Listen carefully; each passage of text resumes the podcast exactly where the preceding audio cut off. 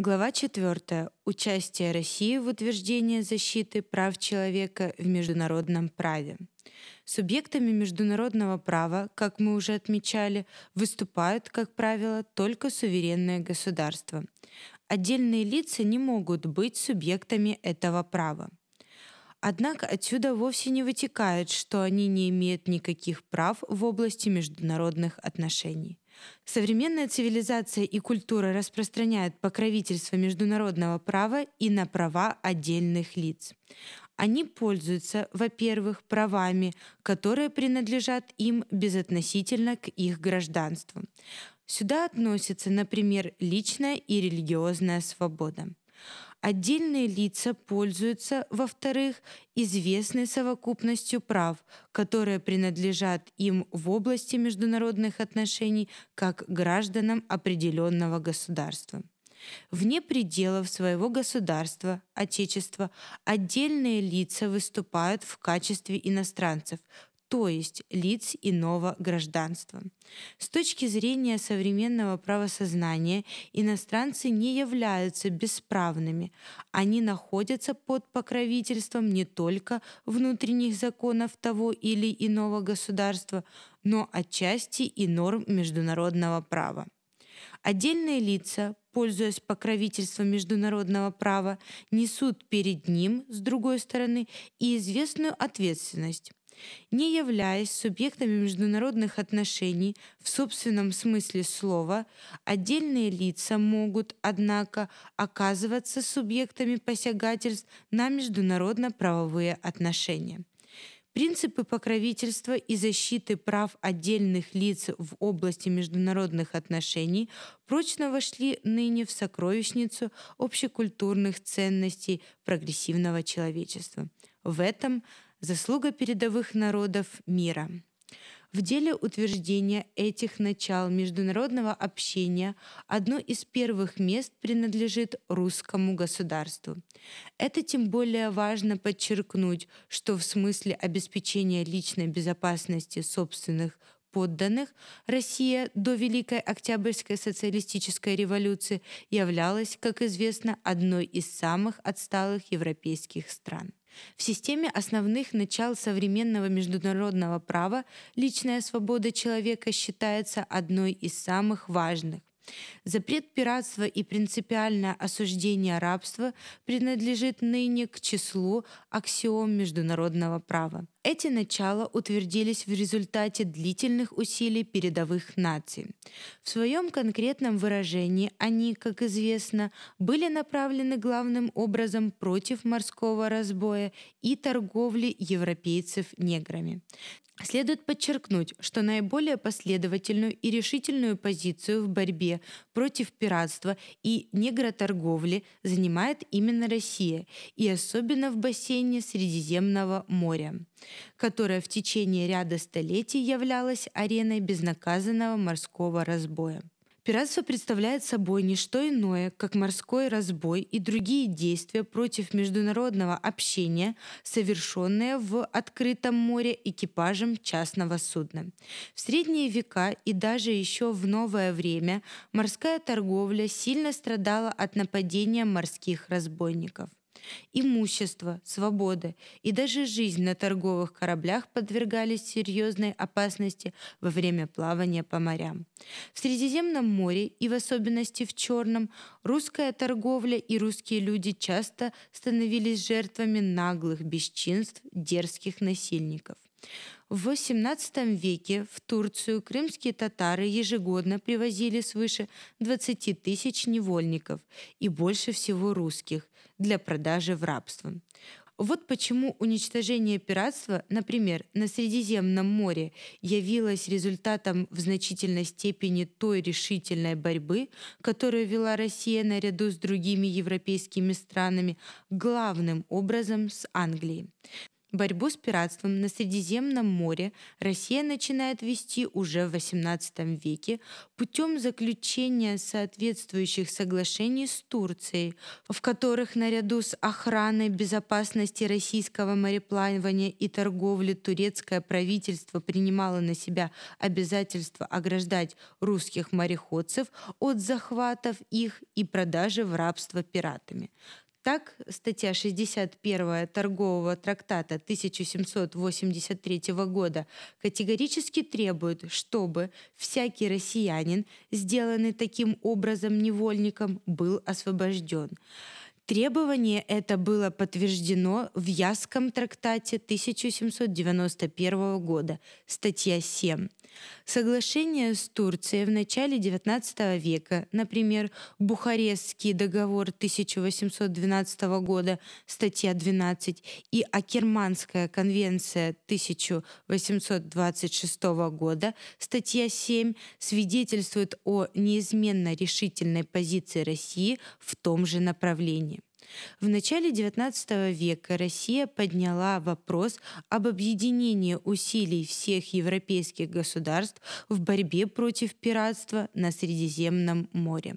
В конце 1816 года она предлагала, чтобы вся Европа вместе с нею вооружилась на борьбу с морским разбоем на Средиземном море.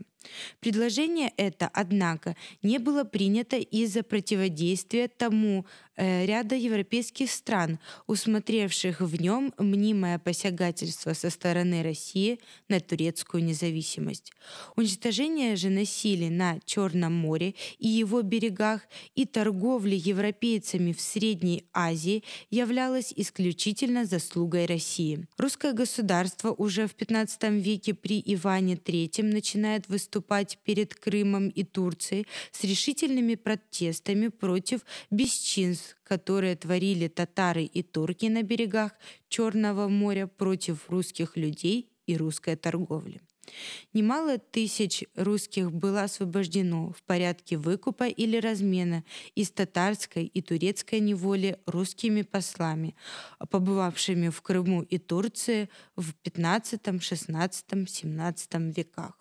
Так дьяк Прокофий Возницын, побывавший в 1681-1682 годах московским послом в Турции, вывез из нее русских с женами и детьми более чем полторы тысячи человек.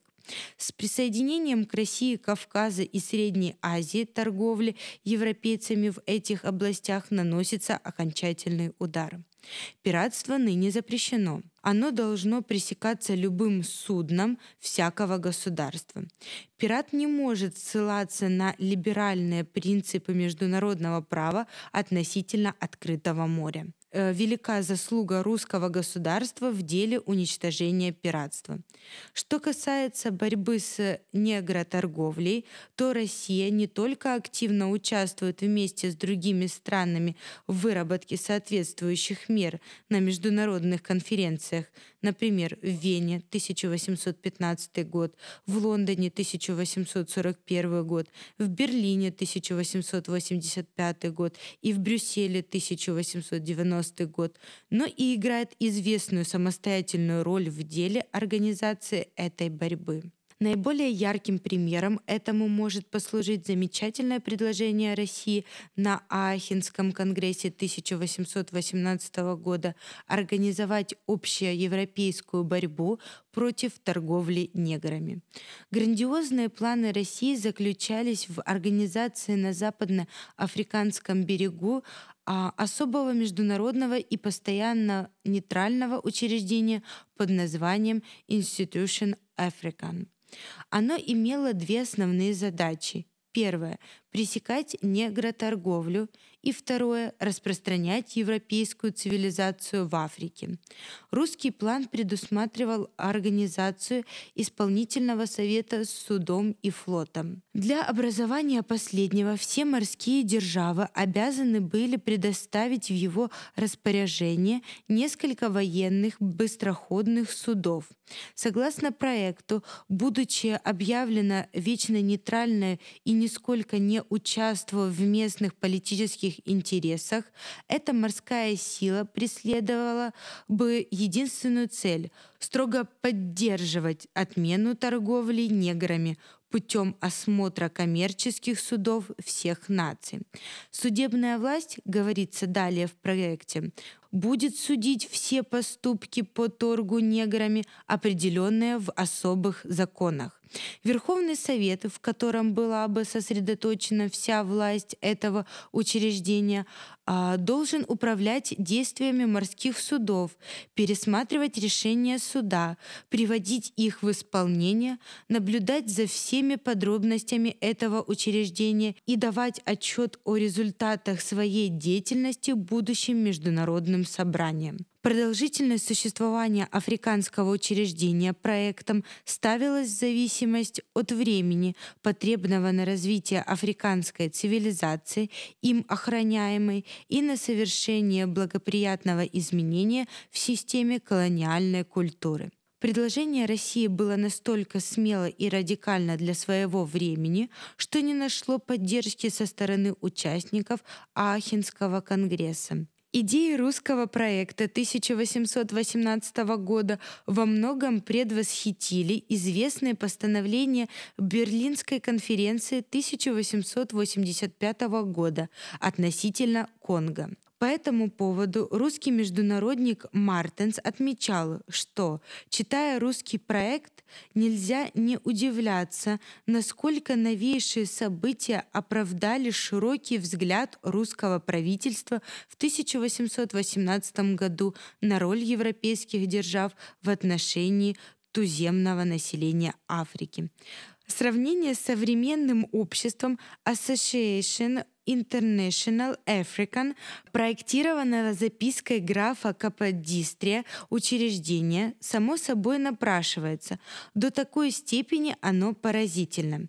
Берлинская конференция 1884-1885 года по делам Конго и ее постановление относительно учреждения вечно нейтрального государства на берегах Конго служат полным подтверждением широты взглядов императора Александра I и ближайших его советников. Усилия передовых людей в деле борьбы с рабством не увенчались, однако, успехом в XIX веке. Рабство, принципиально осужденное еще на Венском конгрессе 1815 года, не было фактически отменено. Генеральный акт Брюссельской конференции 1890 года запрещал торговлю невольниками, но не отменял рабство, например, в африканских колониях. Необходимо заметить, что задача борьбы с рабством остается пока неразрешенной и в наше время в капиталистических странах. Конвенция 1926 года, выработанная по инициативе Лиги наций и подписанная представителями ряда государств, по существу ничего не изменила в этом вопросе. Институт рабства еще окончательно не упразднен.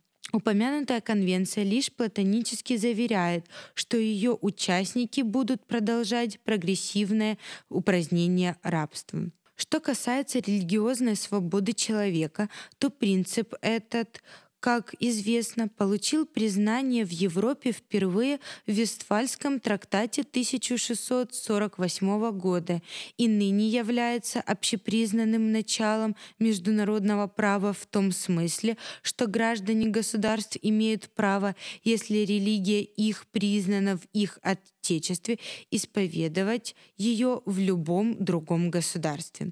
В XIX веке это начало международного права было подтверждено в ряде международных соглашений.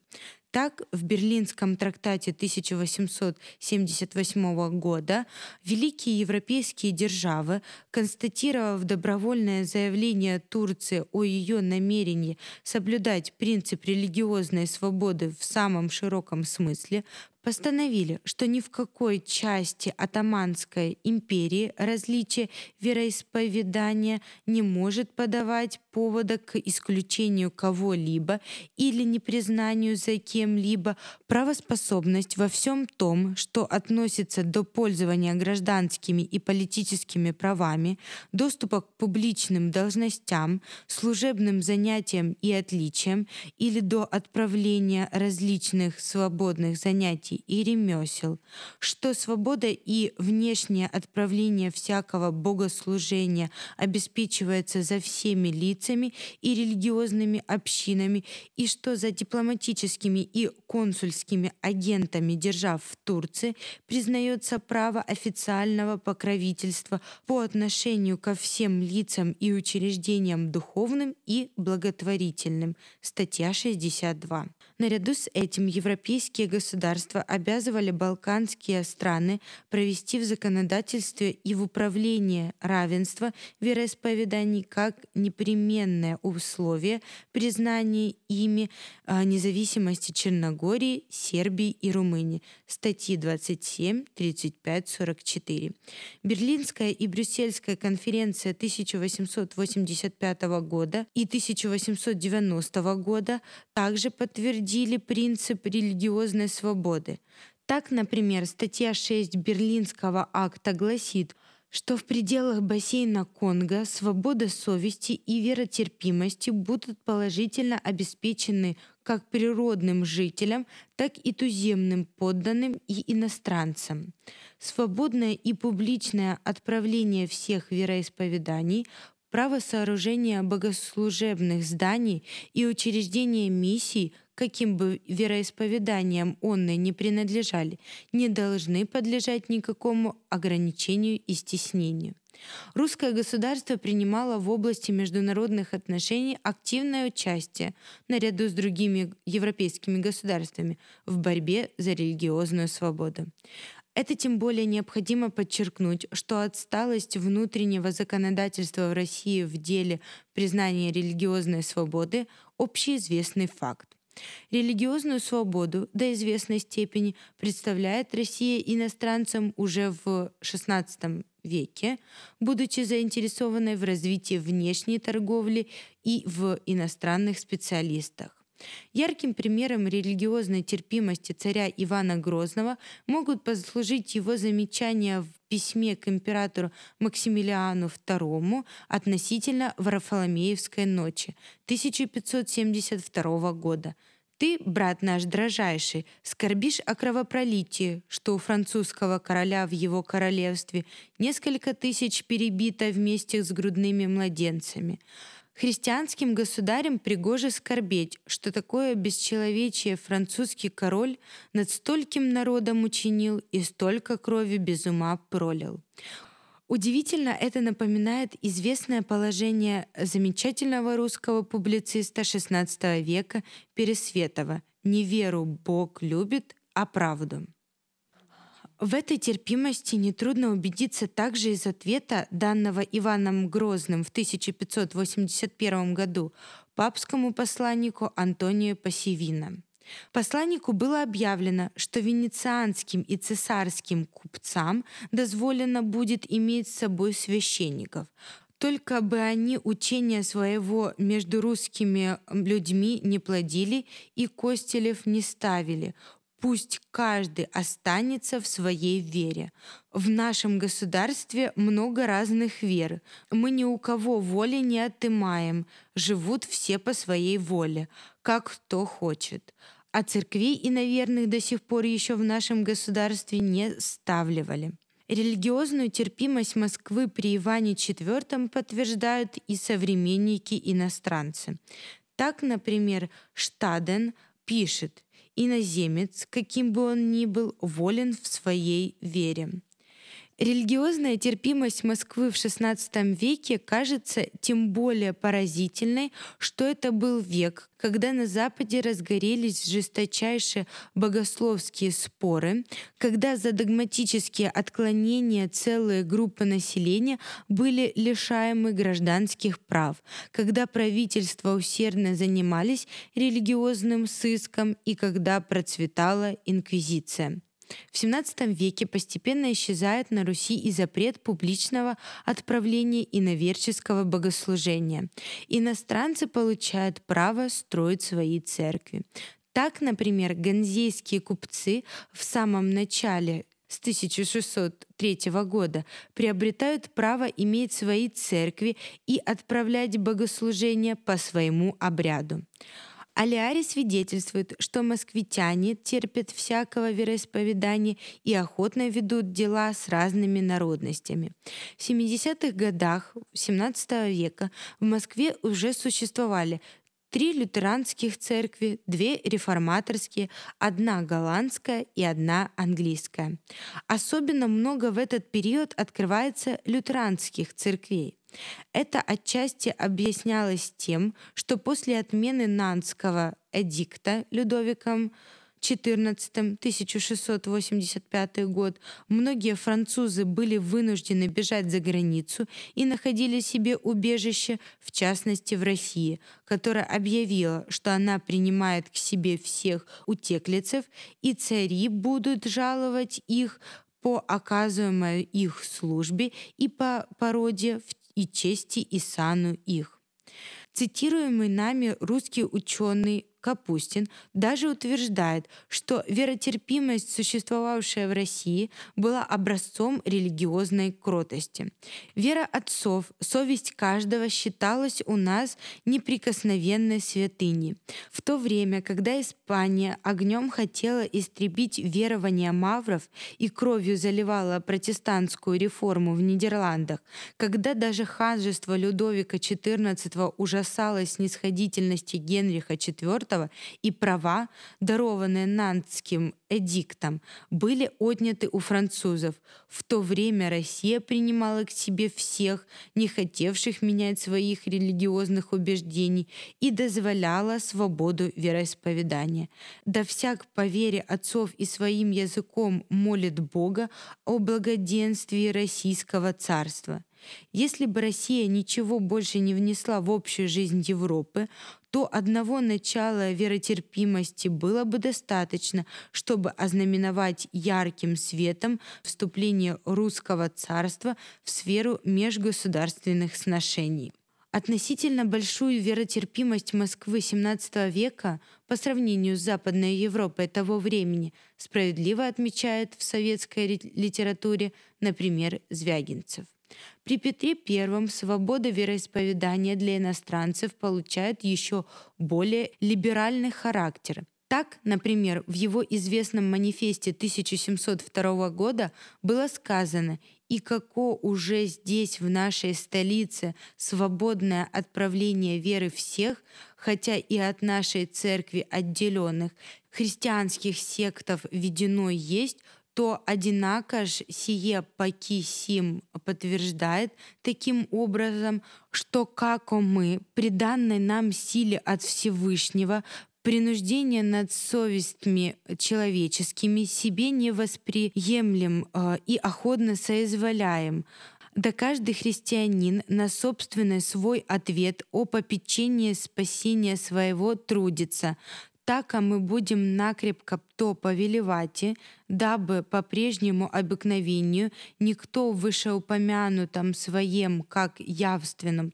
так и приватном отправлении веры препятий не имел, но при том отправление от всякого обеспокоения оборонен и при том содержан был.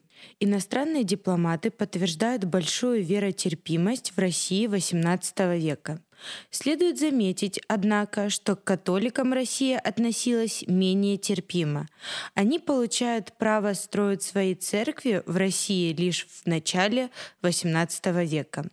Интересен ответ князя Долгорукова, русского посла в Польше, на вопрос депутатов Польского сейма 1710 года относительно безопасности людей католического вероисповедания в землях царского величества.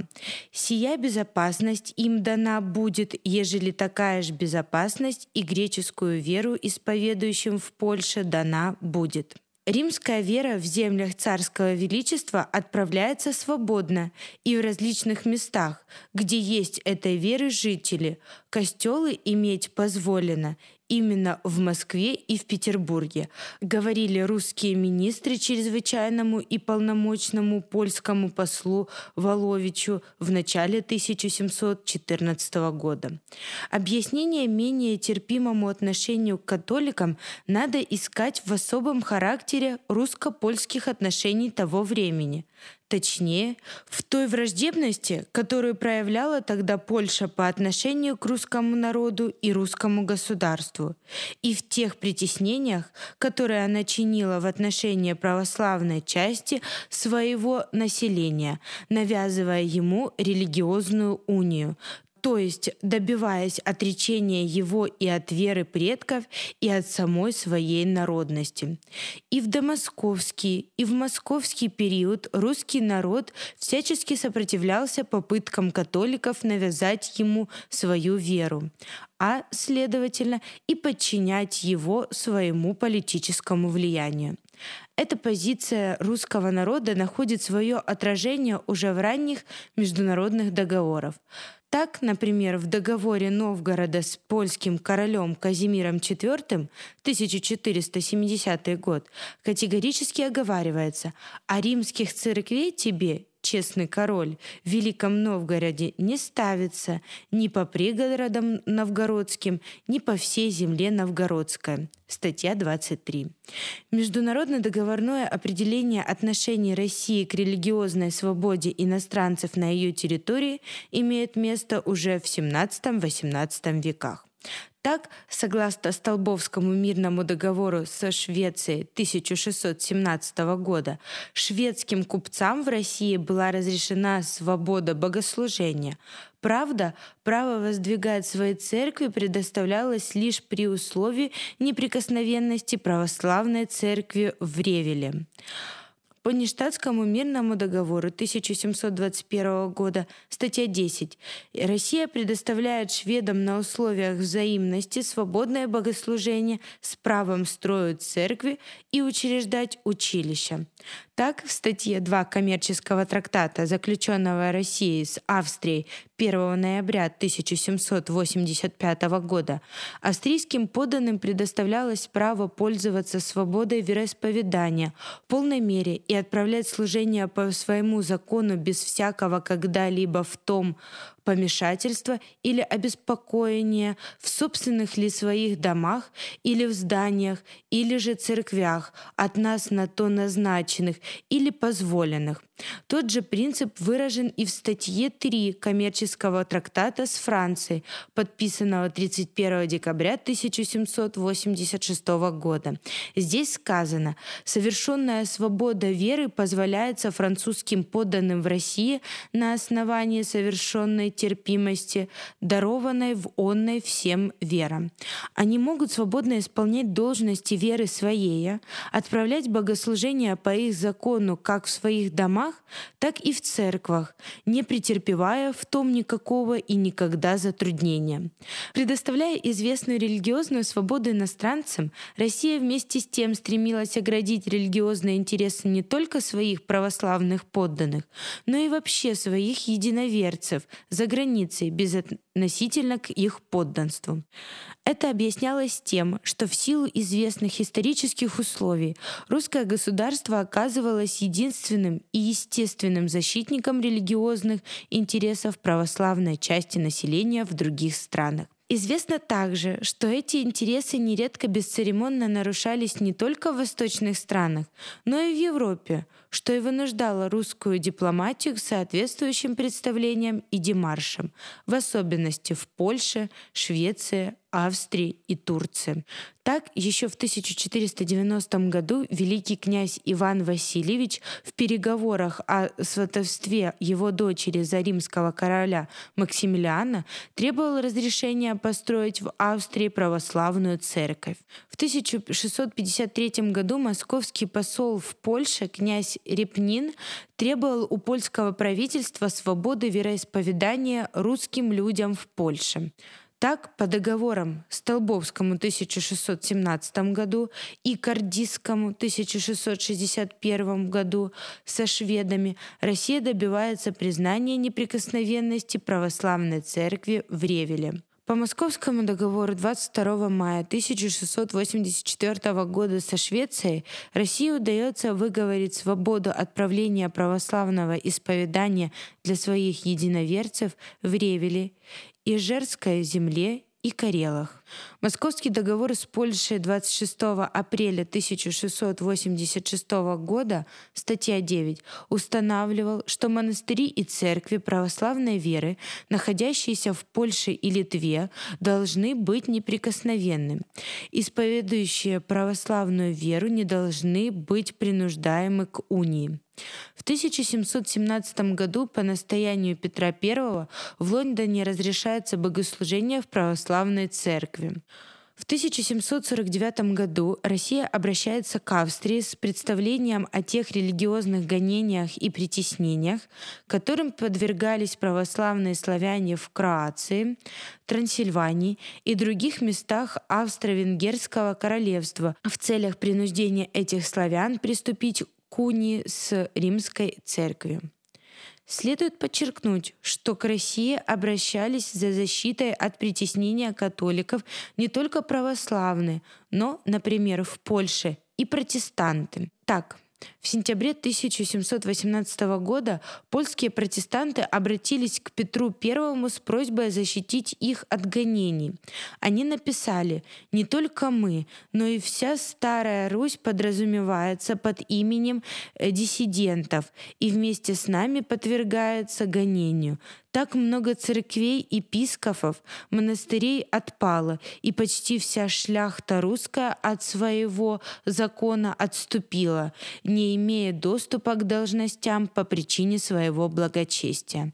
Так как теперь дошли до того, что и самого короля духовенство не слушает, и на грамоты его не смотрят, то никто нас не осудит — что мы прибегаем к вашему царскому величеству, ибо вы посредник между королем и Речью Посполитой, и виновник общего мира, и тем, которые терпят насилие, не имеют покоя, которых право и привилегии уничтожаются не только вольно, но и должно прибегать к вашему величеству. По такому поводу историк Соловьев пишет, что знаменитый диссидентский вопрос, имевший такое значение в истории, истории падения Польши начинается уже теперь. Первая попытка обеспечить защиту религиозных интересов православной части турецкого населения была сделана Россией при заключении Бахчисарайского трактата от 5 января 1681 года, в котором турецкое правительство дало обещание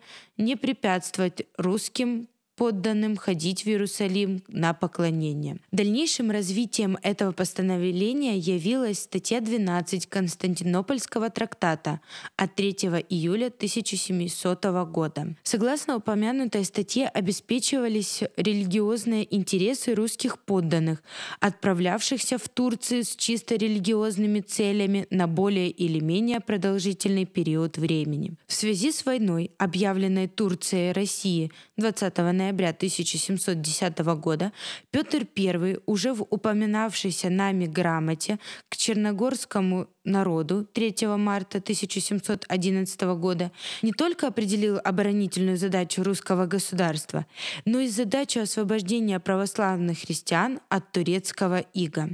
Намерение имеем – дабы не токмо возмущено напротив неприятеля онного бусурмана отпор чинить, но и сильным оружием в средину владения его вступить и от утеснений православных христиан, аще Бог допустит поганского иго освободить. Однако война эта, как известно, была неудачной для России. 20-тысячная русская армия оказалась лицом к лицу с 200-тысячной армией турок. Положение было критическим. Дипломатическое искусство Петра и талант вице-канцлера Шафирова спасают Россию от гибели ценой возвращения туркам Азова и срытия ряда крепостей. 12 июля 1711 года был подписан Прудский мирный договор между Россией и Турцией. Спустя 63 года этот договор был отменен и заменен новым, радикально изменившим к лучшему положение России на Востоке. Мы имеем в виду Кучук-Кайнарджирский мирный договор 1744 года. По Кучук-Кайнарджийскому договору 1774 года Турция не только дала России обязательство гарантировать религиозную свободу русским подданным в Турции, но и обещала твердую защиту христианскому закону и церквам онного, статья 7,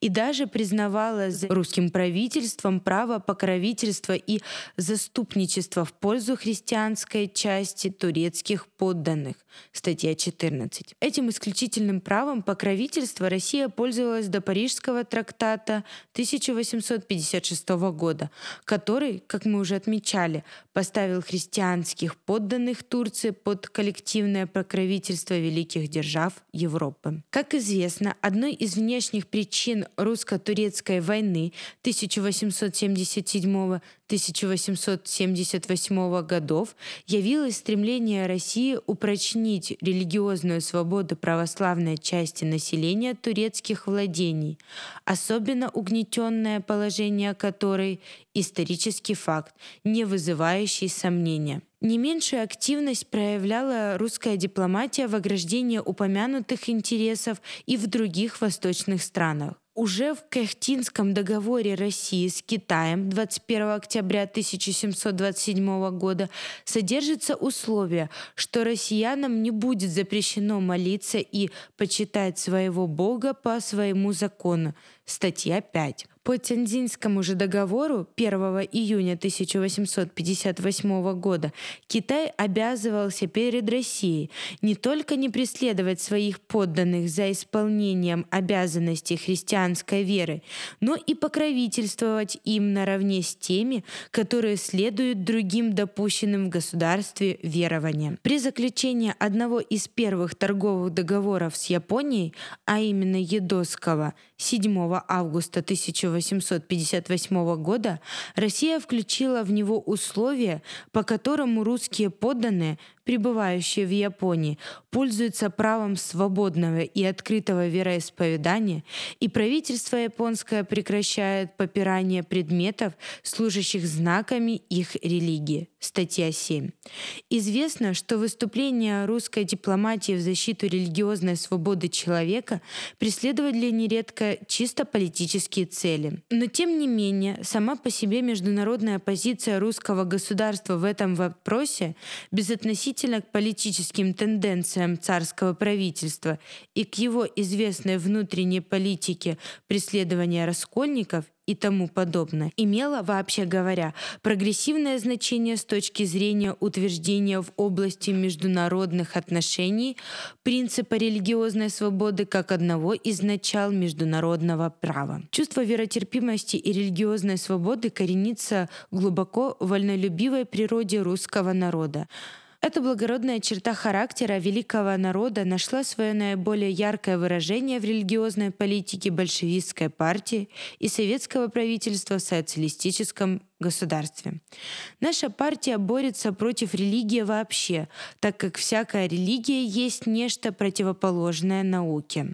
Однако единственно законным средством борьбы против религиозных предрассудков партия и правительство признает народное просвещение. Всякое оскорбление религиозных чувств верующих и тем более преследование за исповедование религиозных учений глубоко чужды социалистическому государству. Советский народ поднимает на более более высокую ступень лучшие традиции русского народа и в религиозном вопросе. Провозглашенная декретом 23 января 1918 года свобода совести закреплена незыблемым основным законом нашей страны — Советской Конституции. Что касается теперь правового положения иностранцев, то принципы его определялись в XIX веке главным образом под влиянием демократических идей передовой части человечества в соответствии с поступательным развитием международных экономических отношений. Широкое признание в законодательстве и в международно-договорной практике европейских стран получает в XIX веке так называемый принцип национального режима, то есть уравнение иностранцев с местными гражданами в отношении всех гражданских прав, исключая политических, а также так называемого принципа наибольшего благоприятствования, то есть уравнения иностранцев между собой. Как известно, Россия шла относительно медленно по пути признания в своем законодательстве упомянутых принципов.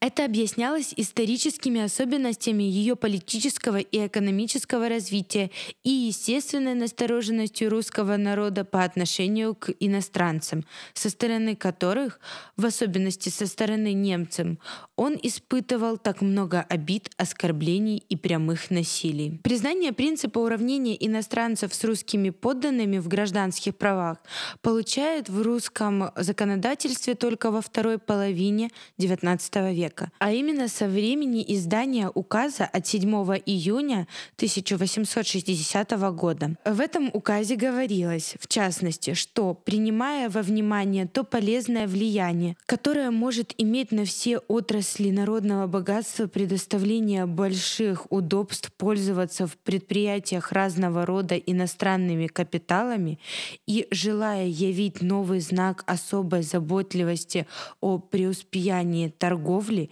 земледелия и промышленности вообще в империи, а также оказать иностранным державам справедливую взаимность, признается за благо даровать пребывающим в России иностранцам такие же в этом отношении права, какими пользуются уже русские подданные в главнейших европейских государствах. Последовавшие в конце XIX века некоторые ограничения прав иностранцев в России не затрагивали общего принципа и вызывались исключительно соображениями государственной безопасности. Иначе говоря, эти стеснения не представляли собой чего-либо необычного. Подобные ограничения являлись нередким явлением и в других странах. К этому типу ограничений можно отнести, например, воспрещение 22 ноября 1886 года китайским и другим выходцам из китайских и э, корейских пределов селиться в пограничных с Китаем и Кореей местностях. Воспрещение 12 июня 1886 года иностранцам приобретать в Туркестане недвижимое имущество. Воспрещение 14 марта 1887 года приобретать иностранцам в царстве польском и в некоторых смежных с ним губерниях право собственности на недвижимое имущество, а равно право владения и пользования недвижимым имуществом, отдельного от права собственности вообще, в частности же вытекающего из договора найма или аренды, а также заведовать недвижимым имуществом, расположенным вне городских поселений в качестве поверенных или управляющих. Изучение истории вопроса о положении иностранцев в России дает нам основание утверждать, что она в ряде отношений и в отдельные периоды идет в этом вопросе далеко впереди западноевропейских стран. Отношение русского народа к иностранцам, несмотря на все те притеснения, которые он часто испытывал от них, отличалось глубокой древности большей гуманностью, чем это имело место во многих западноевропейских странах. Еще Ломоносов Ломоносов, обращаясь к иностранцам, подчеркивал, что русский народ им дает уже от древних лет довольство, вольности золотые, какой в других державах нет. Общеизвестно, что славяне вообще, а русские люди в особенности отличались своим гостеприимством. Гостеприимство считалось всегда весьма важной доблестью русского человека. О демократическом и вольнолюбивом характере славян, об их исключительном гостеприимстве свидетельствуют уже писатели древности. Так Прокопий, VI век, утверждает, что славяне не подчиняются одному человеку, но истори живут в демократии демократии. Так Маврикий, стратег, свидетельствует, что славяне отличаются любовью к свободе и что их никоим образом нельзя склонить к рабству или подчинению они храбры. К прибывающим к ним иноземцам они относятся ласково и, оказывая им знаки своего расположения при переходе их из одного места в другое, охраняют их в случае надобности так, что если бы оказалось, что по нерадению того, кто принимает у себя иноземца, последний потерпел какой-либо ущерб, принимавший его ранее начинает войну – против виновного, считая долгом чести отомстить за чужеземцем. Ярким примером выражения этой высокой доблести русского человека может послужить, например, следующее место поучения Владимира Мономаха своим детям. «Более же чтите гость, откуда же к вам придет или прост, или добр, или сол. Аще не можете даром, брашным и питьем, ти бо мимоходячи прославлять человека по всем землям любо добрым, любо злым. Мусульманский писатель X века Ибн Даста указывает, что русские гостям оказывают почет и обращаются хорошо с чужеземцами, которые ищут у них покровительства, да и со всеми, кто часто у них бывает, не позволяя никому из своих обижать или притеснять таких людей. В случае же, если кто-то из них обидит или притеснит чужеземца, помогают последнему и защищают его. Даже заклятый враг славянства Гельмольд XII век вынужден был признать на основании своего собственного опыта, что нет народа более гостеприимного, чем славяне. Если же кто-нибудь что бывает очень редко, откажет страннику в гостеприимстве и будет уличен в этом, говорил он, то его дом и имущество подлежат сожжению. Все сходятся во мнении, что тот, кто не постыдился а, отказать страннику в куске хлеба, бесчестен, подл и заслуживает всеобщего презрения. Все славяне, естественно, являются чрезвычайно демократическими, говорит Бенеш они больше склонны к равноправию, чем другие европейские страны. Мы уже отмечали, что Московская Русь, будучи заинтересована в иностранных специалистах, охотно допускает их в свои пределы. Либеральную политику Москвы в этом отношении отмечают даже ее заклятые враги из числа иностранцев. Так, например, Штаден пишет, несмотря ни на лицо, ни на одежду, ни на знатность, но ко всем его речам относится с большим вниманием. В тот самый день, когда он приходит на границу, ему выдаются еще деньги на корм до Москвы. В Москве также в день приезда выдают ему кормовую память, то есть записку о кормовых деньгах. Петр I, касаясь однажды своей политики в отношении иностранцев, говорил «Я принимаю и ласкаю чужестранцев для того токма, чтобы они охотно у нас оставались, и дабы от них научиться и подражать их наукам и искусству, и, следовательно, для благосостояния государства и очевидной пользы моим подданным. И действительно, многие иностранцы оставались в России и даже пустили глубокие корни в ее жизни.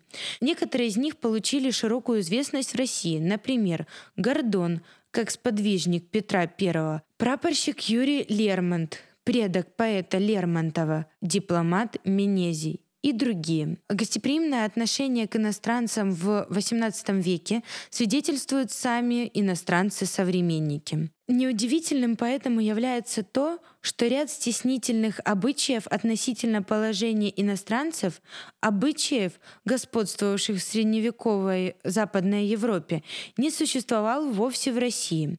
К числу наиболее варварских средневековых норм относились, например, береговое право и право государства конфисковывать в свою пользу имущество после иностранцев. Обычай берегового права заключался в том, что прибрежный феодал имел право собственности на корабли, потерпевшие крушение у его берегов. При этом экипажу и пассажирам грозили плен и обязательство выкупа. Право после иностранцев заключалось в том, что они не только не могли наследовать в недвижимости и даже в движимости, находящейся в чужом государстве, но и в случае смерти теряли свою собственность в пользу иноземного феодала. Эти обычаи уничтожаются в Западной Европе только после Великой французской буржуазной революции, например, во Франции в 1790 году, в Германии в 1815 году. Русский же народ уничтожил эти варварские обычаи почти на тысячу лет раньше, чем они были уничтожены немцами. Мы имеем в виду уже отмечавшийся нами знаменитый договор русов с греками 911 года. В этом договоре было определено – аще вывержена ладья будет ветром великом на землю чужу, и обрящутся тама и же от нас Руси, да аще кто идет снабдите ладью с рухлом своим, и отсылайте паки на землю крестьянскую, да проводим ю сквозь всяко страшно месте, данде же придет в страшно место. Статья 8 о работающих в Грецах Руси у христианского царя, аще кто умрет, не урядив своего имения, ци и своих не имать, да возвратить имение к малым ближекам в Русь. Аще ли створить обряжение, таковым взреть уряженное его, кому будет писать наследите именье, да наследить е от взымающих куплю Руси, от различных ходящих в греки и удлажающих. Статья 13. «Си же вся дотворять Русь грекам, и же аще ключица таково. Статья 15.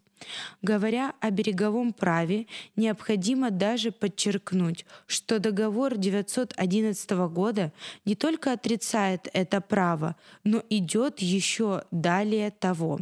Он вменяет обеим сторонам, то есть русским и грекам, в обязанность оказывать всяческую помощь судну, потерпевшему аварию, принимая меры к охране груза и к содействию экипажу этого судна для проводки его в безопасное место. Договор 911 года указывает, как мы видим, что если греческая ладья будет выброшена бурей на чужой берег, и в этом месте окажутся русские, то последние возьмут на себя охрану аварийного судна до безопасного места византийских берегов. Если же греческое судно окажется почему-либо не в состоянии продолжать курс, то русские, будучи в этом месте, обязуются оказать ему соответствующую помощь. Если при этом катастрофа произошла ближе к русским берегам, то владельцам судна предоставляется право распродать здесь груз его и возвратиться на родину. Что касается суммы, вырученной от продажи самого судна и той части груза, которая почему-либо греками не могла быть продана лично, то русские, принявшие на себя заботу о судне, обязуются отправить ее в Византию при первой же оказии. При этом они несли уголовную ответственность, если на судне, принятом ими к охране имело место убийство, оскорбление действием и даже кража. Приведенное положение договора 911 года свидетельствует о передовых чертах обычного морского права наших далеких предков и о широком их влиянии уже почти тысячу лет назад в бассейне Черного моря, недаром называвшегося в ту пору Русским морем. В русском происхождении этих новых начал морского права нет сомнения, как в силу исконии существовавшего в нашем народе обычая оказывать всяческую помощь мореплавателям, потерпевшим аварию, и охранять свободу морской торговли вообще, так и благодаря тому соображению, что русские заключали упомянутый договор в качестве могущественных победителей и поэтому, естественно, внесли в него лишь такие условия, которые соответствовали их правовым представлениям. Впоследствии на Руси устанавливается на некоторое время обычай за спасение иностранного имущества от аварий взимать известную часть стоимости этого имущества. Таково, например, положение о вознаграждении по условию за спасение судна или груза, предусмотренное в статье 44 договора Смоленского князя Мстислава Давидовича с Ригой, Готландом и немецкими городами 1229 года. В период Московской Руси воеводам вообще вменялось в обязанность в случае потопления судов, как русских, так и иностранных, принимать меры к отысканию товаров и по нахождении отдавать их хозяевам с уплатой в государеву казну 10%, что называлось «десятая выть». На это имеется прямое указание в разрядной книге 1617 года – а которое судно разобьет на море или на Ладожском озере, а товар топленный того судна прибьет морем к берегу Наугородского или Ладожского уезда, и боярину, и воеводам с товарищи, то топленные товары велите сыскивать а что каково товару сыщут, а те будут немцы, чьи товары в то время в Новгороде будут, и им те товары отдавать тем немцам, а на государя и мать с того товару десятая выть и делать по посольскому договору. Но впоследствии и этот вычет был уничтожен по договорам, заключенным между Россией и Швецией 27 февраля 1617 года в Столбове и 21 июня 1661 года в Кардисе. Всякий иностранец, потерпевший кораблекрушение, мог взять все свое имущество, что сберег, и ехать без задержки в свое отечество. В этом отношении Россия опередила остальные государства Европы. Что касается права на имущество после иностранцев, то Россия не только отрицает его, но уже в XVIII веке даже отказывается от права вычета или взимания пошлин с имущества умерших на русской территории иностранцев. Так, например, в статье 9 договора между Россией и Персией, заключенного в Реште 13 февраля 1729 года, было указано, что в обоих государствах недвижимое имущество, товары и пожитки остаются после смерти приезжих купцов наследникам законным, без удержания и ущерба отданы да будут. В русско-саксонской конвенции от 20 августа 1800 года договаривающиеся державы, желая устранить все то, что может причинить препятствие торговле и взаимному между ними сношению, выразили согласие отменить и навсегда уничтожить всякое право на какое бы то ни было удержание или на десятую долю – как то доселе во владениях их учреждено и взымаемо было с родовых и наследственных имений, оставленных обоюдными их подданными, умершими во владениях одного из двух государей. Число таких соглашений особенно быстро стало увеличиваться с 2 июня 1823 года, когда было повелено отменить производимый в государственную казну вычет на вывоз и перевод за границу наследственных и других имений иностранцев в пользу подданных тех держав, которые взаимно постановят во владениях своих такую же отмену в пользу пользу российских подданных. Как мы уже отмечали, признание в русском законодательстве начала уравнения иностранцев с русскими подданными в гражданских правах имеет место только во второй половине XIX века. Однако известное признание этого принципа встречается еще в законодательстве и в ряде международных договоров Древней Руси. Блюсти в Литве Псковича как Литвина – а в Пскове блюсти Литвина, как Псковича, а блюсти Литвина, как и своего брата новгородца, по крестному целованию. Договор Новгорода с Казимиром IV, 1470 год. Уравнение в правах иностранцев с русскими видно в особенности из определяемой по договорам одинаковости наказаний за одни и те же преступления, как русскому за преступления против иностранца, так и наоборот.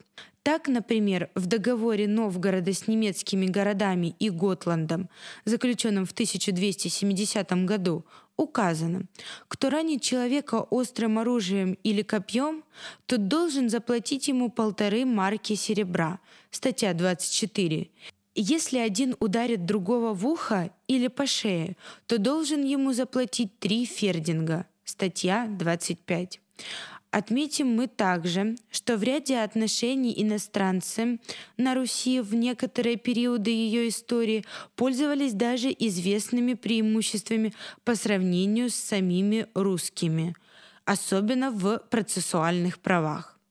Так, например, долг в пользу иностранного кредитора взыскивался в Древней Руси прежде удовлетворения претензий русского – кто, вступив с немцем или голландцем в торговые дела, испортит или растратит его товар, должен прежде всего удовлетворить гостей, а потом других, коим должен. Статья 20. Далее, вместо представления свидетелей для подтверждения своих слов на суде иностранцы могли ограничиваться присягой – Испытания жезлом и судебный поединок также были для них необязательными. Иностранец-должник не подвергался тюремному заключению. Если новгородец сделал долг в Готландии, то его, заонный, нельзя посадить в погреб, тюрьму. Равным образом не должен делать его в Новгороде немцам или готландцам. Статья 10. Самый суд над иностранцами был нередко организован по-иному. В Смоленске он принадлежал самому князю, в Вольном Новгороде – посаднику и Тысяцкому, в Московском государстве – посольскому приказу.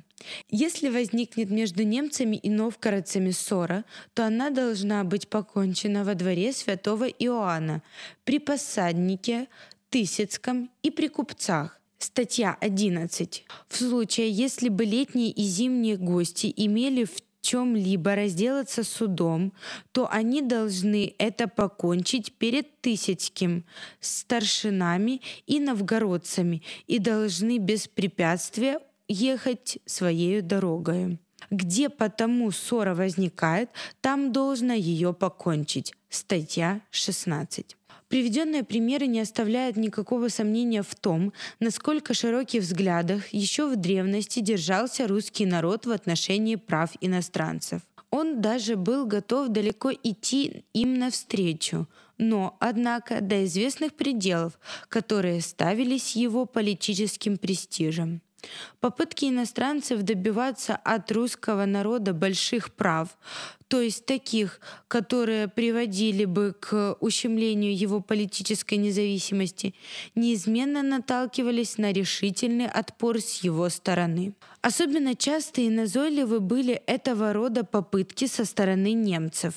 Ярким примером этому может послужить попытка немцев навязать Великому Новгороду в период 1209-1210 годов неравноправный договор, который был полностью отвергнут. Немцы добивались в предложенном ими проекте договора права своего собственного суда над преступником из русских даже в пределах русской территории. Они требовали далее непомерного расширения прав немецкой фактории.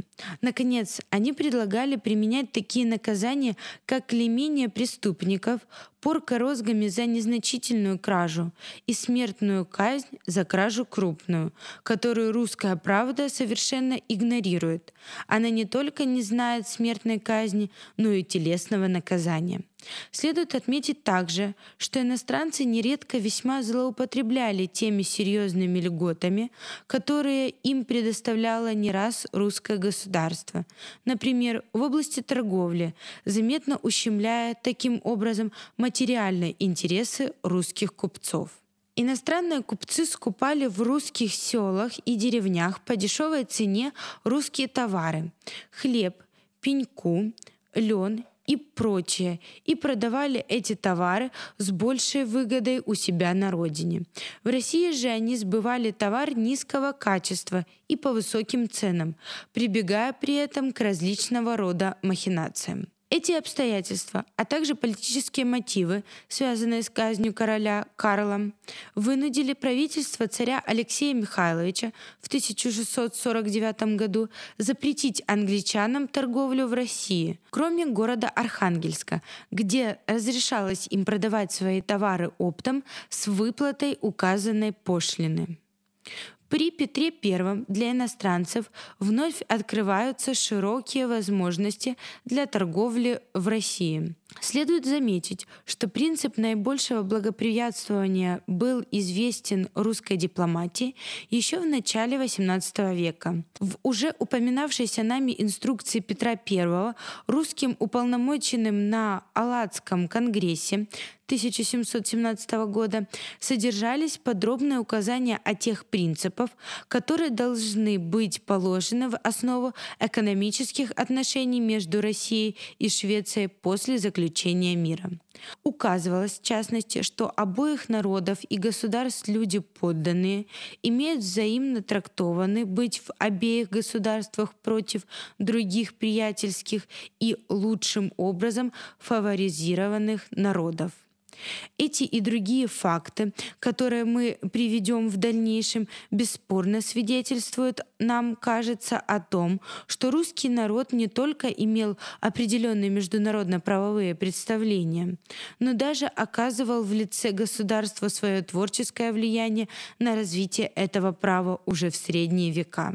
Ввиду этого нельзя признать правильным утверждение, например, Таубе, что в греко-славянском мире вообще отсутствовало в средние века представление о международном праве. А что касается русского народа непосредственно, то он якобы лишь бессознательно шел в этот период навстречу международному общению и притом лишь постольку, поскольку ему приходилось соприкасаться с жизнью Запада.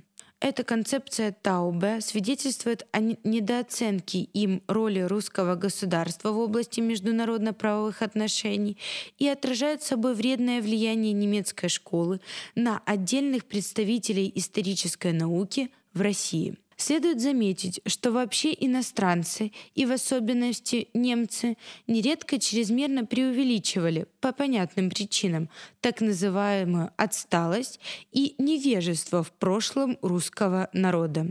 Немцы еще со времен Ивана Грозного много содействовали тому, чтобы создавать в общественном мнении Западной Европы искаженное представление о русских деятелях, о русском народе вообще.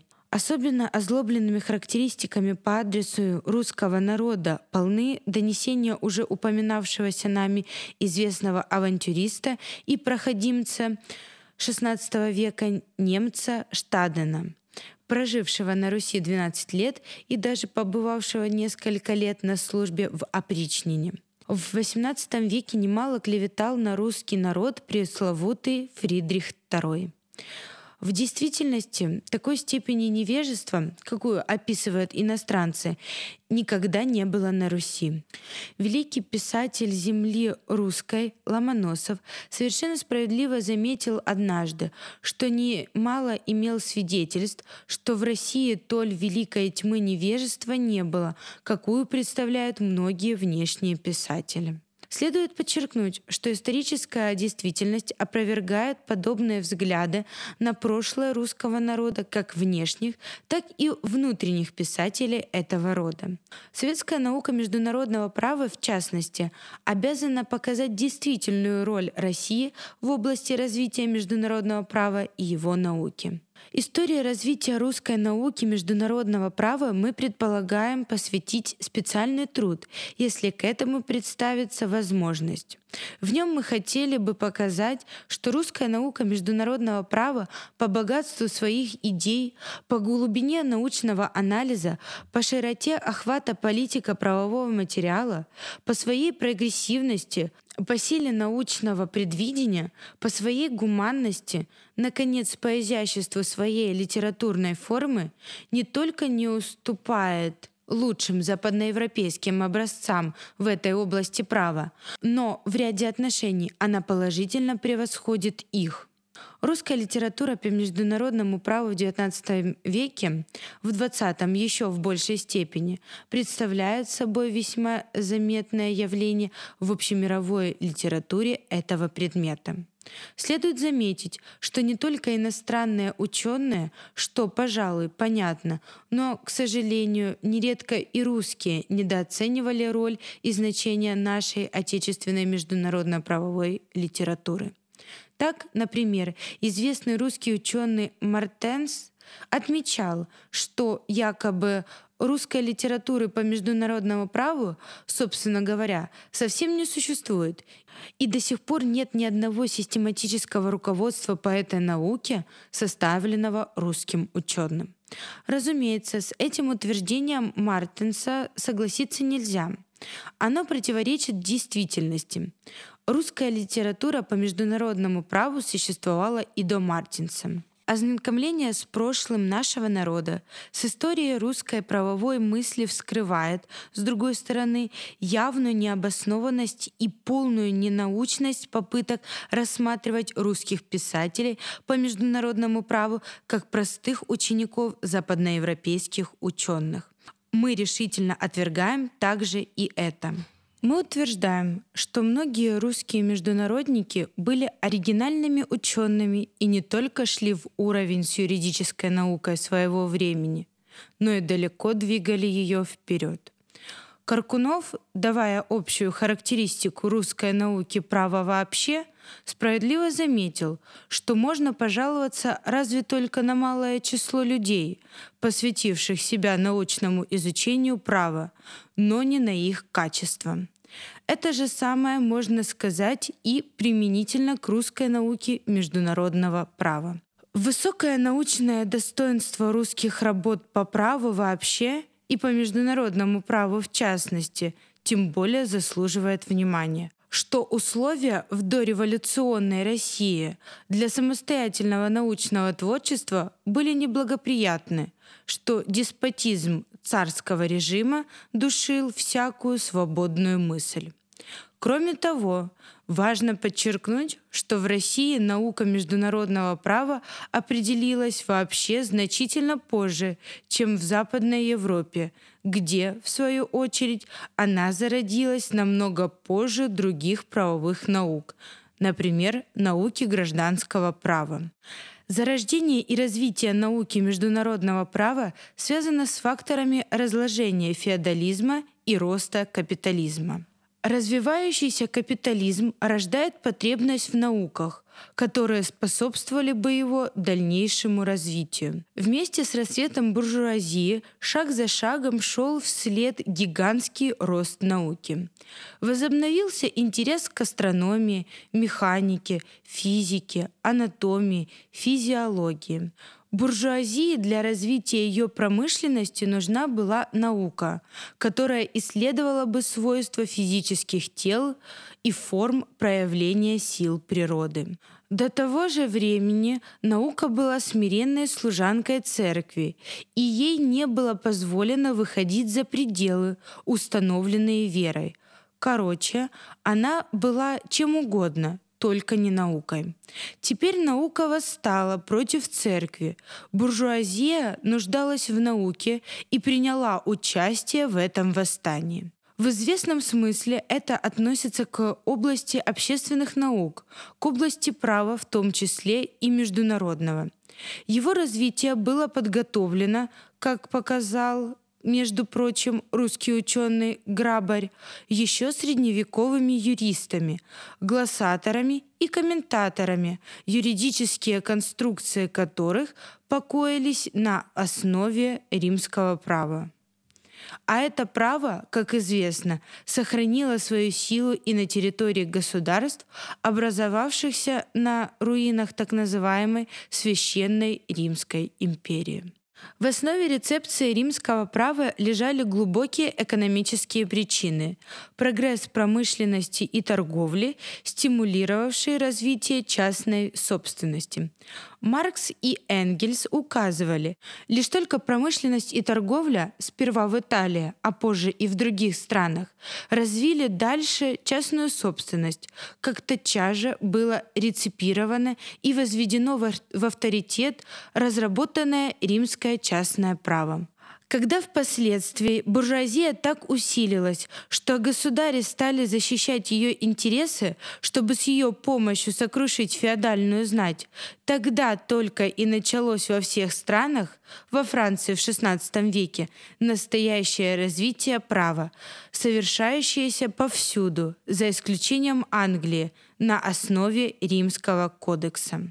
Элементы науки международного права встречаются уже в феодальную эпоху, получают свое дальнейшее развитие в период разложения феодализма, кристаллизуются затем в определенных формах в эпоху буржуазных революций и национально-освободительных войн. Исключительную роль в процессе кристаллизации основных положений международного права в Европе сыграли французская буржуазная революция и ее идеи.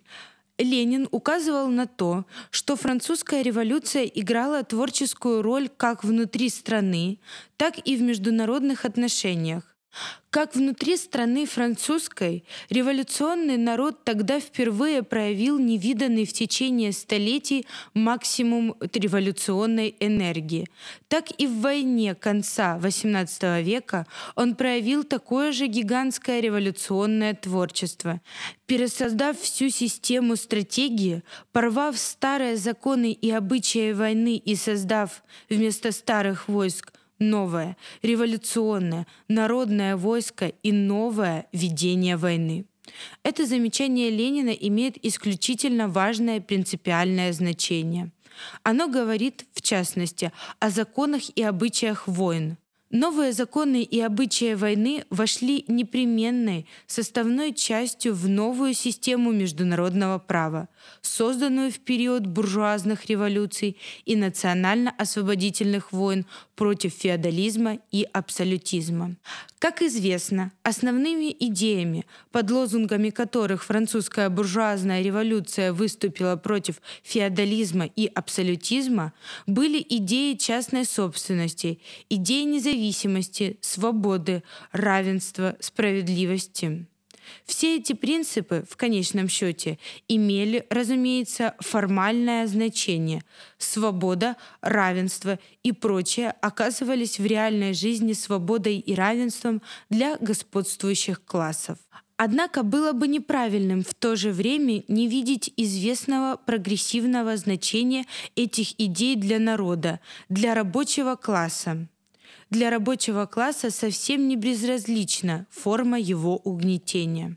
Вскрывая сущность всякого буржуазного государства, в том числе и государства буржуазной демократии, Ленин пишет, если Энгельс говорит, что при демократической республике ничуть не меньше, чем при монархии, государство остается машиной для угнетения одного класса другим, то это вовсе не значит, чтобы форма угнетения была для пролетариата безразлична, как учат иные анархисты. Более широкая, более свободная, более открытая форма классовой борьбы и классового угнетения дает пролетариату гигантское облегчение в борьбе за уничтожение классов вообще. Основные идеи и принципы буржуазной демократии нашли свое первоначальное выражение в так называемой школе естественного права, еще задолго до французской буржуазной революции – получив благодаря ей свое дальнейшее развитие. Как известно, школа естественного права исходила из того основного положения, что источником э, всякого права является разумная природа человека, противопоставляя таким образом естественное право, отражавшее тогда классовые интересы растущей буржуазии, положительному то есть феодальному кулачному праву. Эти идеи были распространены и на международные отношения государств в виде принципов их суверенности, независимости, равноправия, какова бы ни была их величина и значение, и самостоятельности, недопустимость вмешательства во внутренние дела других стран. Значительную роль в этом отношении сыграл Гуго Гроций, 1583-1645 года.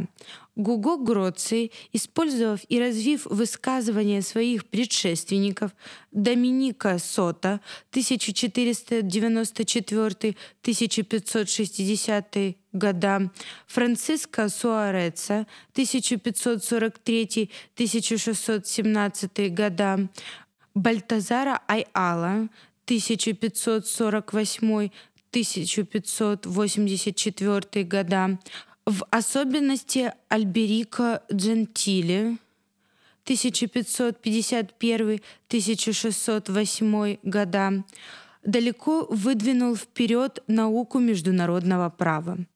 Гроций справедливо считается основоположником современной науки международного права. Его трактат о праве войны и мира 1625 года пользуется всемирной известностью. Гроций определяет международное право как право, регулирующее взаимные отношения между народами и правителями народов – Гроци положил начало двум направлениям в доктрине международного права. Естественно-философскому, стремившемуся установить общие философские основы международного права, и позитивному, исходившему из существующих обычаев и государственной практики. Наиболее видными представителями первого направления считаются в Западной Европе Пофендорф, 1632-1694 года, Христиан Тамазий 1655-1728 года, Христиан Вольф 1679-1754 года и в особенности Эмерих Ваттель 1714-1767 года. Наиболее видными представителями второго направления считаются там Бейнкерсгук 1673-1743 года. Иоанн Яков Мозер 1701-1785 года, Зёч 1590-1660 года, Георг Фридрих Мартенс 1756-1821 года. Крайности этих направлений вызвали против себя реакцию, и в XIX веке господствующее место занимает компромиссное, так называемое историко-позитивное направление – наиболее видными представителями которого в западноевропейской и американской международно-правовой литературе являются Гефтер, Бульмеринг, Трипель, Лист в Германии, Уэслик, Филимор, Холланд, Оппенгейм в Англии, Банфис, Фошель во Франции, Мур, Лоуренс, Уитон в США. В России же международное право начинают основательно изучать лишь во времена Петра I. Известно, что этот великий преобразователь русского государства лично интересовался международным правом. Он предписал наставникам царевича Алексея читать и объяснять последнему книги Гуго Гроция и Пуффендорфа.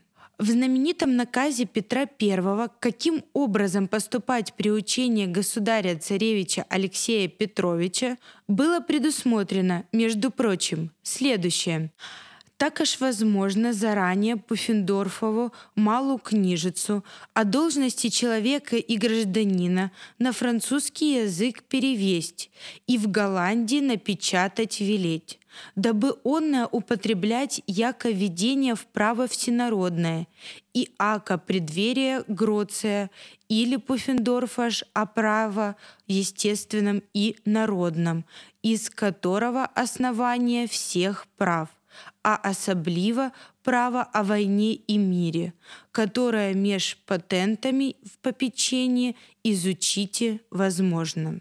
Приведенное наставление Петра I убедительно свидетельствует э, высокую степень уважения его к международному праву. В дальнейшем изложении нашего труда будет показано не раз подтверждение этому на отдельных фактах государственной, дипломатической и полководческой деятельности этого поистине великого человека.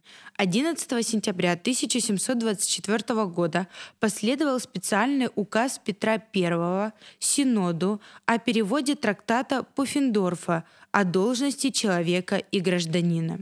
Следует заметить, что Петр I даже предполагал учредить в Академии и в Академическом университете особую кафедру международного права под именем кафедры права натуры и политики.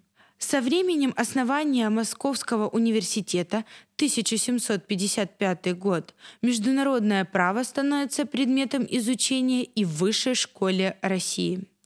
По определению, данному в записке профессора Московского университета в 1765 году, в юридическом классе или факультете обучают правам российским, а при этом и правам чужестранным, також всеобщему праву публичному.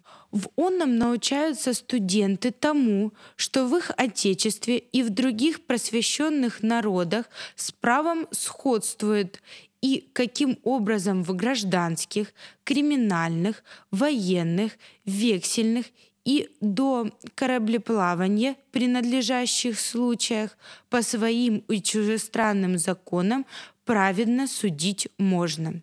Всеобщее публичное право показывает связание и сношение владений и государств между собой и интересы и претензии владеющих держав, церемониальную науку и прочее. При Александре I международное право включается в учебный план и других русских высших учебных заведений. В XVIII веке и в начале XIX века международное право преподается в России вместе с правом естественным и государственным. В 1835 году эта наука отделяется и получает самостоятельную кафедру. Международное право стало изучаться в России позже, чем во многих других западноевропейских странах. Тем более важно заметить, что в истории русской литературы по международному праву еще задолго до работы Мартенса «Современное международное право цивилизованных народов», вышедшее в свет в 1882 году, известен ряд весьма крупных трудов по общим вопросам международного права написанных именно русскими учеными, не говоря уже о монографических исследованиях по специальным вопросам этого права, которыми вообще весьма богата русская международно-правовая наука. Первым русским оригинальным сочинением по международному праву надо считать труд Золотницкого Владимира Трофимовича под названием «Сокращение естественного права», выбранное из разных авторов для пользы русского общества. Москва, 1764 год. Замечательным для своего времени является также сочинение Малиновского «Рассуждения о мире и войне. Санкт-Петербург, 1803 год». Высокую оценку этому труду дает известный русский ученый-юрист XIX века Кочиновский. По его словам, он предложил эту книгу Лондонскому обществу мира и написал на нее краткую рецензию в Herald of Peace. Джон 1858 год. В 30-х годах XIX века выходит в свет небольшой по объему, но весьма интересный по своему содержанию, в особенности для своего времени, труд Безобразова «Исследование начал внешнего государственного права. Санкт-Петербург, 1838 год». Безобразов анализирует в упомянутой работе ряд коренных проблем международного права. Он решительно восстает против широко распространенного в свое время в теории международного права уподобления государства человеку со всеми вытекающими отсюда последствиями для науки международного права. По мнению Безобразова, государство — суть юридически самостоятельные лица, потому что в них заметны все признаки сей юридической личности. Каждая из них имеет определенную цель, известные обязанности и права для достижения сей цели. И каждая составилась соединением физических лиц, осуществляющих эту цель. Согласно с нашим воззрением, говорит он, наука внешнего государственного права будет содержать правила, каким образом государство должно действовать для определения и обеспечения прав своих подданных при их сношениях с подданными других государств. В силу изложенной концепции безобразов приходит к отрицательному выводу в отношении категории основных прав суверенного государства. Для него такие, например, понятия, как право равенства, есть выражение, не имеющее никакого применения. Произвольное вмешательство и нарушение прав, по его мнению, суть преступления, а преступление не свойственно юридическому лицу. Вмешательство возможно только со стороны физических лиц, но не государства. С теорией внешнего государственного права, отражающей нигилистическую для международного права философию Гегеля, согласиться нельзя. По существу она противоречит самой природе международного права как условию нормального международного общения. Но это особый вопрос, и сейчас мы не входим в его обсуждение нам было важно отметить упомянутую работу Безобразова как крупный факт в истории русской науки международного права. Еще более крупным, можно сказать, даже выдающимся явлением в русской литературе международного права является прекрасное исследование профессора Харьковского университета Кочиновского «Курс международного права. Харьков, 1863 год». К сожалению, работа Кочиновского окончилась на втором выпуске. Нельзя не согласиться с совершенно справедливым замечанием Даневского, что план сочинения, выполнение и талант Кочиновского, наверное, сделали бы его труд одним из самых выдающихся даже между иностранными сочинениями. Труд Кочиновского содержит введение в науку международного права и излагает историю его, включая средние века. Особую ценность представляет подробное и вдумчивое изложение им соображений нигилистов, отрицающих международное право как право, и основательная критика этих соображений. В этом смысле работа Кочиновского не потеряла своего значения и до нашего времени. С точки зрения формы изложения, работа Кочиновского является для своего времени одной из лучших не только по сравнению с английскими или, в особенности, с немецкими, отличающимися, как известно, педантичностью, тяжеловесностью и однородностью но даже по сравнению с французскими трудами. Кочиновский умело сочетает строгую научность содержания с популярностью изложения. Значение других работ Кочиновского в истории развития русской науки международного права мы еще будем отмечать в нашем труде.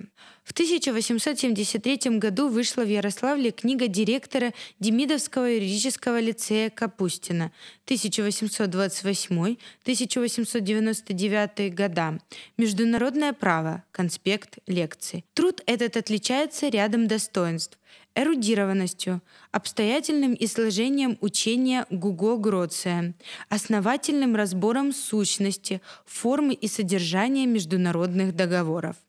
Но особый интерес эта работа представляет в отношении системы изложения предмета международного права. Мартенс даже указывал, что в этом отношении упомянутое произведение Капустина замечательно как попытка самостоятельной систематизации всей науки международного права. В 1875 году выходит в Харькове обширное сочинение профессора Харьковского университета Стоянова «Очерки истории и догматики международного права». Это первое в России оригинальное русское сочинение, обнимающее собой и довольно обстоятельно все основные институты международного права. Работа написана талантливо, с большим знанием дела, отличается богатством литературы, насыщенностью материала и гуманностью взглядов. Через всю работу автор проводит мысль о прогрессивно-поступательном развитии международного права в интересах передового человечества. Он решительно высказывается против несправедливости и жестокостей, которые совершили прусаки во время франко-прусской войны. Стоянов выступил решительным сторонником ряда прогрессивных начал в области международного права, например, полной неприкосновенности частной неприятельской собственности в сухопутной и морской войне, смешанных призовых судов, кодификации права войны. Следует, наконец, отметить, что изложение Стояновым некоторых сочинений по международному праву, в особенности трактата Гуго Гроция о праве войны и мира, справедливо считается лучшим для своего времени во всей мировой международно-правовой литературе. В 1882-1883 годах выходит в свет капитальный труд профессора Петербургского университета Мартенса 1845-1909 года «Международное право цивилизованных народов» в двух томах.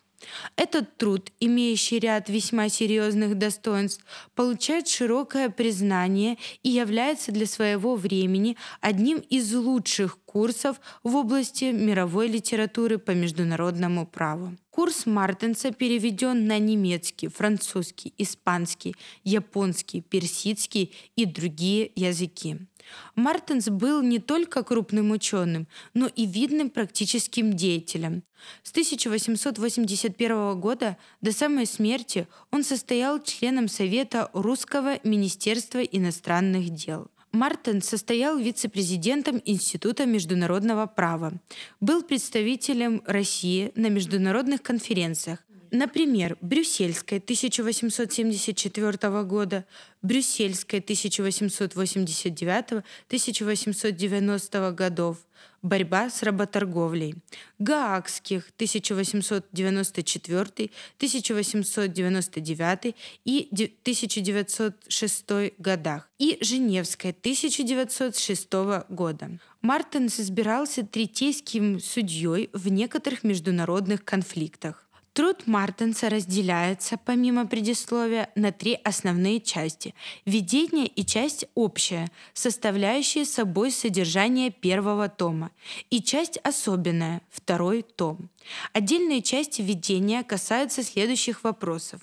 Основание международного права, определение понятия международного права, история международных отношений и права, развитие науки международного права, задача и цель науки современного международного права, основные черты системы, Пространство действия международного права. Отношение международного права другим юридическим и политическим наукам. Источники международного права. Кодификация начал международного права. Часть общая разделяется на четыре особых главы. Первая – право международного общения. Вторая – субъекты международного права и международных сообщений. Третье – государственная территория и пути международных сообщений. Четвертое – международные договоры. Особенная часть состоит из четырех разделов следующего содержания. Первое. О международном управлении и его органах. Второе. Международное управление в сферах духовных, физических и экономических интересов народов. Третье. Международное управление в области правовых интересов подданных и народов. Четвертое. Международное управление в области принудительного охранения интересов и прав подданных и народов числу бесспорных общих достоинств курса Мартенса надо отнести прежде всего оригинальность для своего времени системы международного права, в основании которой автор кладет принцип международного общения, которое определяется им как свободный союз государств для достижения общими действиями полное развитие своих сил и удовлетворение своих разумных потребностей положительной стороне труда Мартенса относится также обилие в нем исторических и практических материалов из международных договоров и обычаев. Многочисленные указания на историю внешних сношений России, почерпнутые главным образом из первоисточников, часто даже еще не обнародованных в то время, представляют особую ценность для русского читателя. Следует заметить также, что некоторые вопросы международного права, например, международное частное и уголовное право, впервые основательно излагаются на русском языке именно в курсе Мартенса. Через весь труд Мартенса проходит начало уважения к человеческой личности. Одним словом, нельзя не согласиться с общим заключением, к которому приходит Комаровский. В результате основательного разбора курса Мартенса. В том смысле, что этот курс является весьма ценным пособием не только для каждого изучающего специально международное право, но и для всех образованных юристов вообще, что он является собой богатый вклад в нашу отечественную науку. Как содержащий богатый фактический материал, он рекомендуется в советских вузах при изучении международного права. Упомянутый труд Мартенса не потерял известного значения и в наше время. Учение Мартенса о международном общении положено в основу наиболее крупного из современных курсов по международному праву, а именно в основу уже упоминавшегося нами труда Бустуманте, что подтверждается самим этим автором. Наконец, из общих курсов по международному праву, вышедших в России в XIX веке, заслуживает внимания работа Каркунова – 1853-1904 года. Международное право. Санкт-Петербург, 1886 год. Каркунов определяет науку международного права как учение об осложненной форме охраны юридических отношений с совместной деятельностью нескольких государственных властей. В свете этого определения автор высказывает ряд весьма интересных соображений как по общим, так и по специальным вопросам международного права. Об основных правах государства, об объекте международного права, о кодификации, о договоре о праве войны. Отмечая некоторые общие особенности русской науки международного права в XIX веке, необходимо подчеркнуть тот исключительный факт, что она не знает ни одного крайне нигилистического по международному праву сочинения, ни одного русского юриста, который отрицал бы значение международного права как права.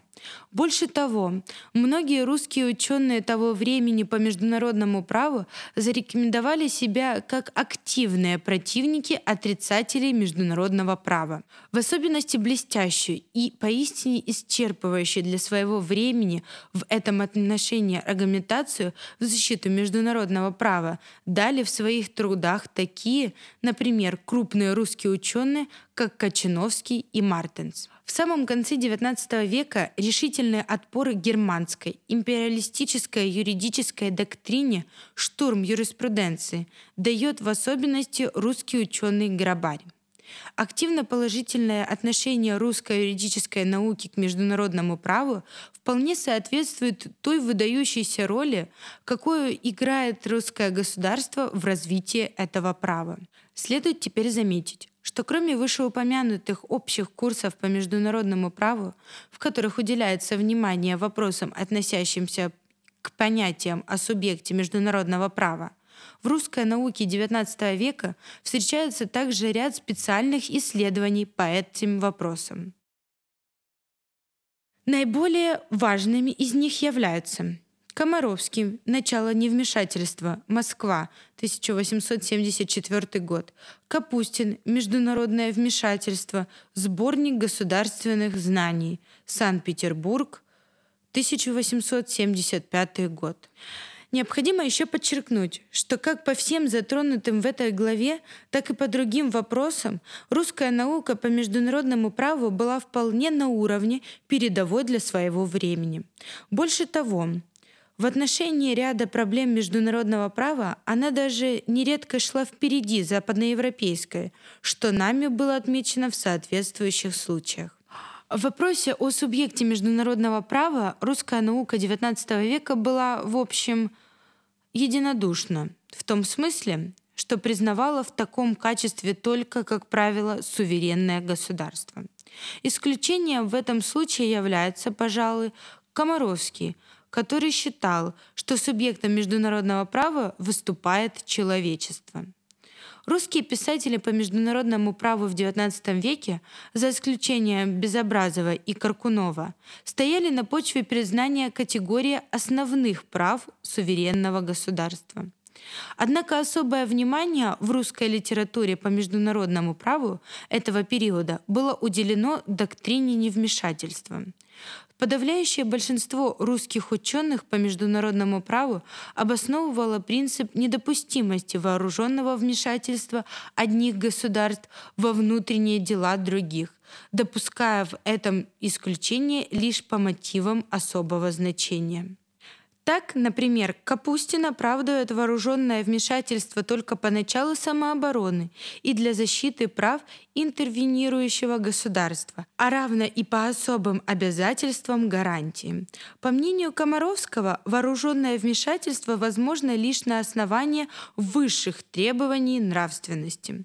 Отдельные русские ученые по международному праву доходили даже до признания принципа абсолютного невмешательства. Так, например, в одной из самых первых русских оригинальных работ по международному праву Малиновского «Рассуждения о мире и войне» 1803 года приводится мысль, что вступление иностранного войска в границы всегда есть нарушение независимости и присвоение чужой власти. Так, Даневский, критикуя итальянского писателя Фиоре за допустимое им исключение из вышеуказанного принципа, приходит к выводу. Кажется, лучше и безопаснее для государств допустить абсолютное начало невмешательства и придерживаться этого начала. Хотя бы даже в исключительных, конкретных случаях руководство этим началом и повлекло за собой какой-нибудь незначительный вред, чем, приняв за руководство случайное, произвольное и шаткие начала Фиоры, интервенировать во внутренние дела соседей, возбуждая жажду мести, натянутость отношений и взаимное недоверие, или же рискуя самому подвергнуться по тем же произвольным соображениям и толкованиям вооруженному вмешательству со стороны более сильных соседей. Наиболее резкую позицию против доктрины абсолютного невмешательства занимает в русской литературе по международному праву Каркунов, стоящий, правда, в этом процессе несколько особняком. По его мнению, безусловно, воздержаться от вмешательства в дела других государств значило бы остаться безучастным свидетелем самых ужасных насилий, значило бы приносить в жертву отвлеченному принципу самые святые интересы человечества. Значительное внимание уделяет русская литература XIX века не только в общих курсах по международному праву, но и в специальных исследованиях проблемам правового положения личности в области международных отношений. Следует заметить, что русская литература XIX века и в этих вопросах отличается, как правило, широтой взглядов и проникнута гуманными началами. Так, например, в уже упомянутой нами работе Малиновского «Рассуждения о мире и войне» проводится мысль об уравнивании иностранцев в правах с местными гражданами. Для избежания несогласий торгующих существующие иностранные державы должны подлежать одинаковым законам с природными без всякого исключения.